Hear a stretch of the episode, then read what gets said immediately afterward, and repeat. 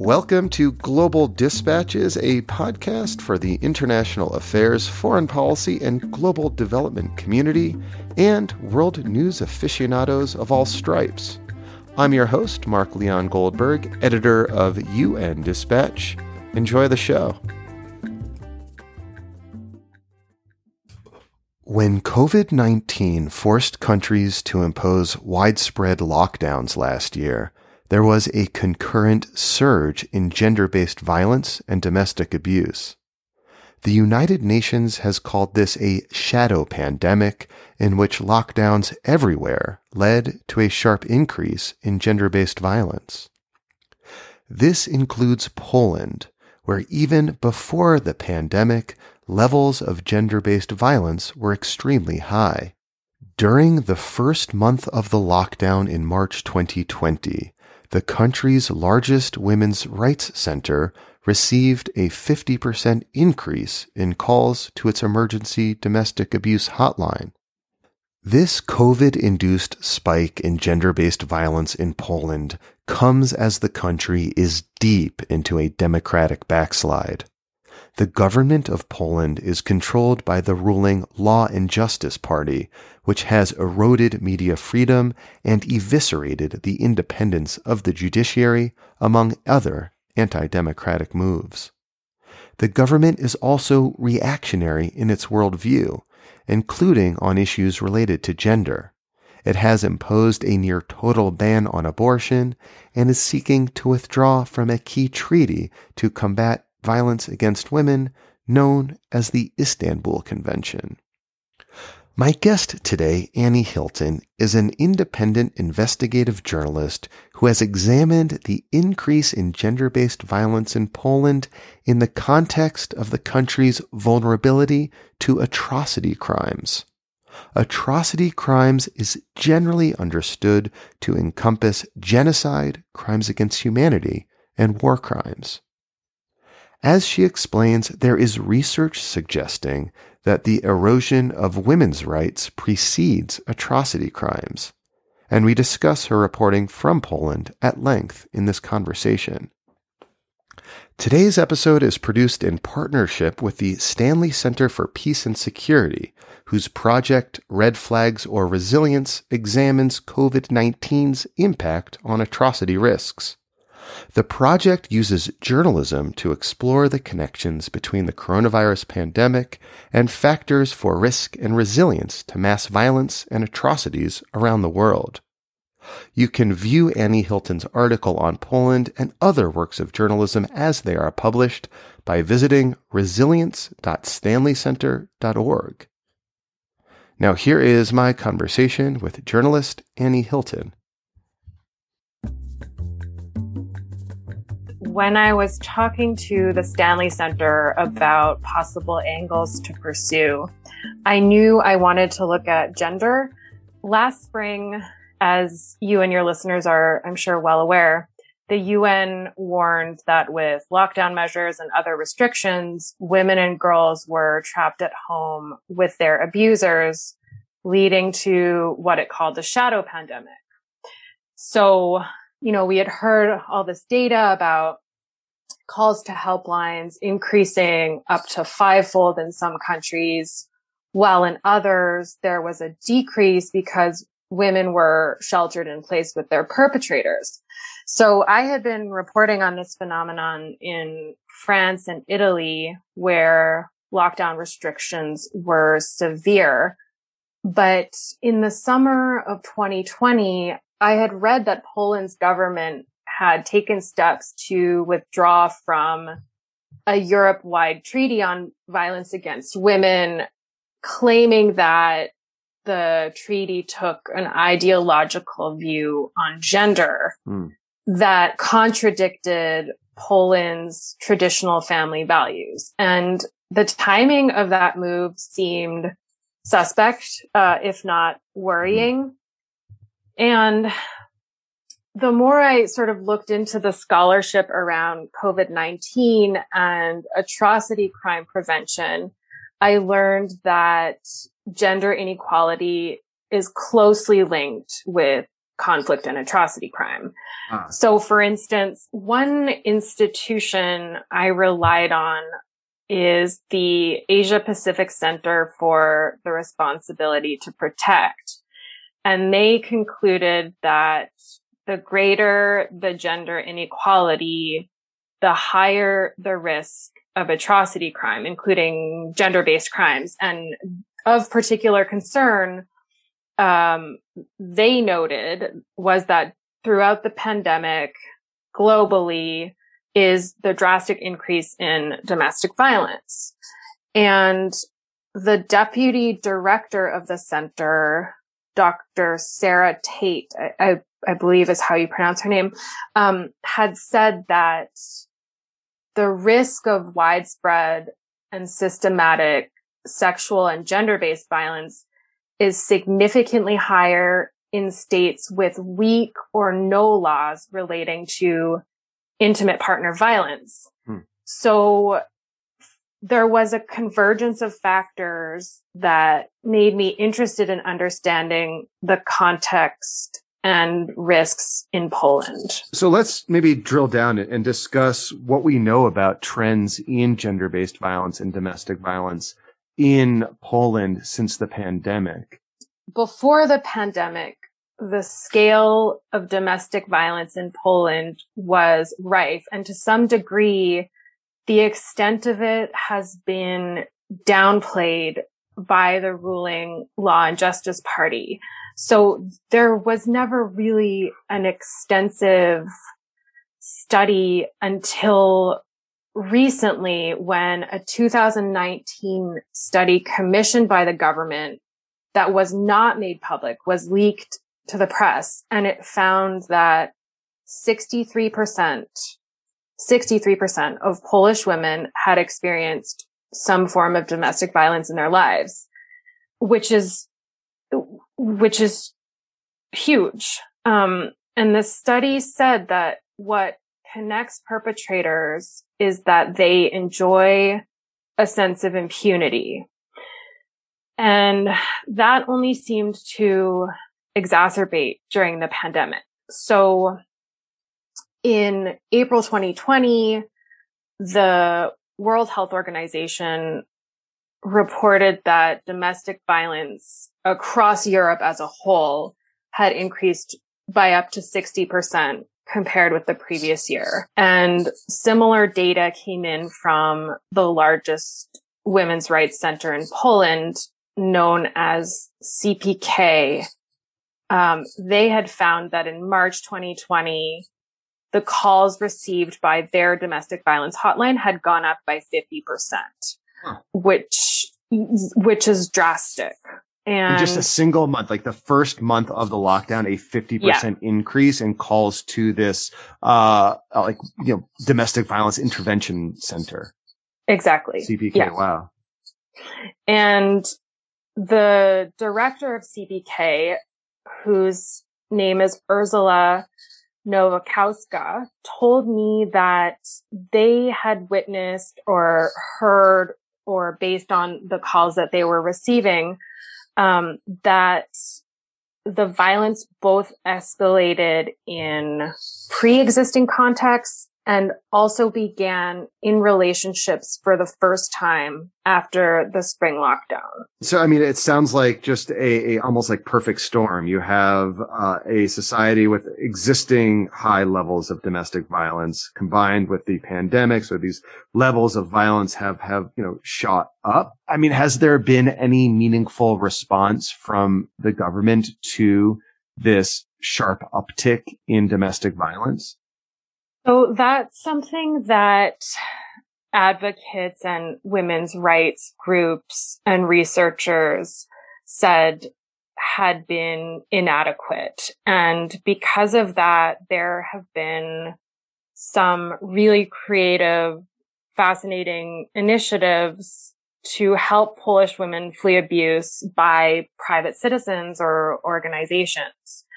Um, so, for example, uh, Krysia Paszko, a teenager um, and high school student whom I wrote about for um, this Stanley Center project and The Guardian, created a fictitious cosmetics page on Facebook. And she received help from a graphic designer to create this convincing page that was apparently selling natural cosmetics, but that in reality could be used as a type of front for women who were trapped at home to communicate that they needed help. And the existence of this page, you know, it spread through word of mouth and local women's groups and the response has been enormous. Um, originally, uh, Paszko had been overwhelmed by the requests she was receiving. She's a teenager. She, you know, she doesn't have professional training. And so she partnered with CPK, this women's rights organization, and they run the page around the clock. They have psychologists and volunteers and lawyers and interventions have ranged, you know, from support to, uh, you know, a police response. Um, so it, it's quite remarkable to see these creative means of, of, you know, civil society and private citizens stepping in to fill in the gaps. Yeah, I mean, the reason I asked you the question about the government is because, you know, Poland is one of those countries that is in the midst of a democratic backslide. The ruling Law and Justice Party, as you noted earlier, uh, you know, they have captured uh, the the state in a way. They've they've clamped down on independent media. Um, the judiciary is no longer considered to be terribly independent. And mm-hmm. earlier, you know, you mentioned that uh, many see the pandemic as an opportunity that the government is using to clamp down on women's rights. And it's like, you know, like foundational to the Law and Justice Party is this kind of reactionary worldview about gender roles. What suggests to you that the pandemic has been a pretext for the government to roll back gender rights? That's a really good question. And this is something that I heard from, you know, local experts and women's rights groups. So as I mentioned last July, you know, there were these steps to withdraw from the Istanbul Convention and on the basis that the treaty was at odds with Poland's family values, so-called family values. And this idea that gender in itself is a controversial notion has become increasingly mainstream. So for this piece, I spoke with Karolina Pawłowska, um, the director of this center called Ordo Iuris, which is this ultra conservative group that led efforts to replace the Istanbul Convention, this violence against women treaty. And according to her, as well as, you know, leading members of the government and the Catholic Church, the treaty adopts this leftist, radical, neo-Marxist ideology of gender being socially constructed, which I think many of us would just assume is is the case. um, so instead of you know violence against women being caused by pathologies like alcoholism and pornography, etc., the convention frames it as being rooted in the structure of society. And Poland having ratified this convention in the first place culminated from years and years of advocacy and its withdrawal at the moment, or at least the steps that it took to withdraw during the summer of 2020, uh, according to women's rights advocates, would be a monumental loss. And so, in addition to that move, um, last October, as I'm sure you and your listeners at least heard about on the news, the Constitutional Court also is- issued a decision to impose a near total ban on abortion. And this ban sparked nationwide protests. Tens of thousands of people ended up on the streets despite the tight restrictions in response to COVID-19. And something that I found striking is when I was speaking with um, a local human rights expert called, um, whose name is Zuzanna Warso. Um, her one of the theories that she had come up with for the timing of this decision, this consti- constitutional court decision, is that the ruling party and other conservative groups hoped that people would not go into the streets in such large numbers for fear of the virus. And that then if they did go into the streets, um, you know, they could be blamed for higher rates of infection. Um, so I guess I'm basing this idea that the timing of the pandemic has been used to further scale back women's rights and and um, legal protections from what people working in Poland and and on these issues have told me. I mean, what you are describing just sounds like a very dangerous situation. You have increasing uh, instances of gender-based violence and domestic violence uh, coming from all sectors of society combined with a government that in the midst of this sharp increase in domestic and gender-based violence is taking steps to withdraw from a European treaty, uh, criminalizing mm-hmm. gender-based violence while at the same mm-hmm. time imposing further restrictions on abortion. I mean, this is like a, a witch's brew of things that are all leading to this increased risk of atrocity crime. Yeah. And I think you know, importantly, there have been many civil society groups and organizations, both international and local, that have been calling attention to these issues. And uh, hopefully the fact that it's sort of getting attention and, and there's lots of awareness around it, um, you know, will prevent a further rollback.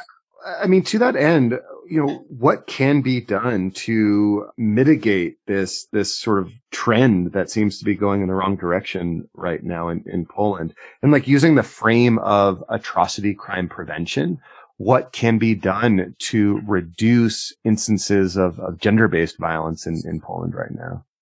I don't necessarily know that I'm the best placed person to comment on that as I I draw from the expertise of, you know, local journalists and advocates. Um, but, uh, you know, an open letter signed by dozens of groups in November 2020 said that the constitutional tribunal, which had, you know, issued this abortion ban decision is now being used to deprive women of their fundamental rights. This coalition of groups recommended that uh, Poland restore the independence and legitimacy of its judiciary and bolster existing rule of law safeguards. Um, and I think, you know, to that and just from my personal perspective, I, I find it hopeful that organizations like CPK and people like Krysia Paszko are fighting for women's rights and for women to have access to these services. And it seems to me the solution lies not only in, you know, safeguarding these legal protections, but also investing resources in independent groups like CPK that fill in the gaps where the government fails. Um, going forward, are there any coming inflection points or other things that you'll be looking towards that will suggest to you how the situation in Poland might trend in the coming months and years? That's a that's a really good question and a really good opportunity for me to highlight the work of local journalists and groups who are continuing to follow this issue. I worked with a phenomenal documentary photographer and journalist named Kasia Strek, who lives between Paris and Warsaw and has long covered women's issues in Poland. And I think I, you know, I rely a lot on that work um, to inform my own reporting. So I would say I'm going to continue, you know, to follow local journalists and the work that they're doing and also continuing to keep an eye on what's coming out of, um, you know, the, the judiciary, whether it's continuing to be used as a tool to further roll back women's rights. Um, so far, you know, as far as I can tell, that seems to, because of the enormous response the abortion ban had on the streets, there hasn't really been any evolution.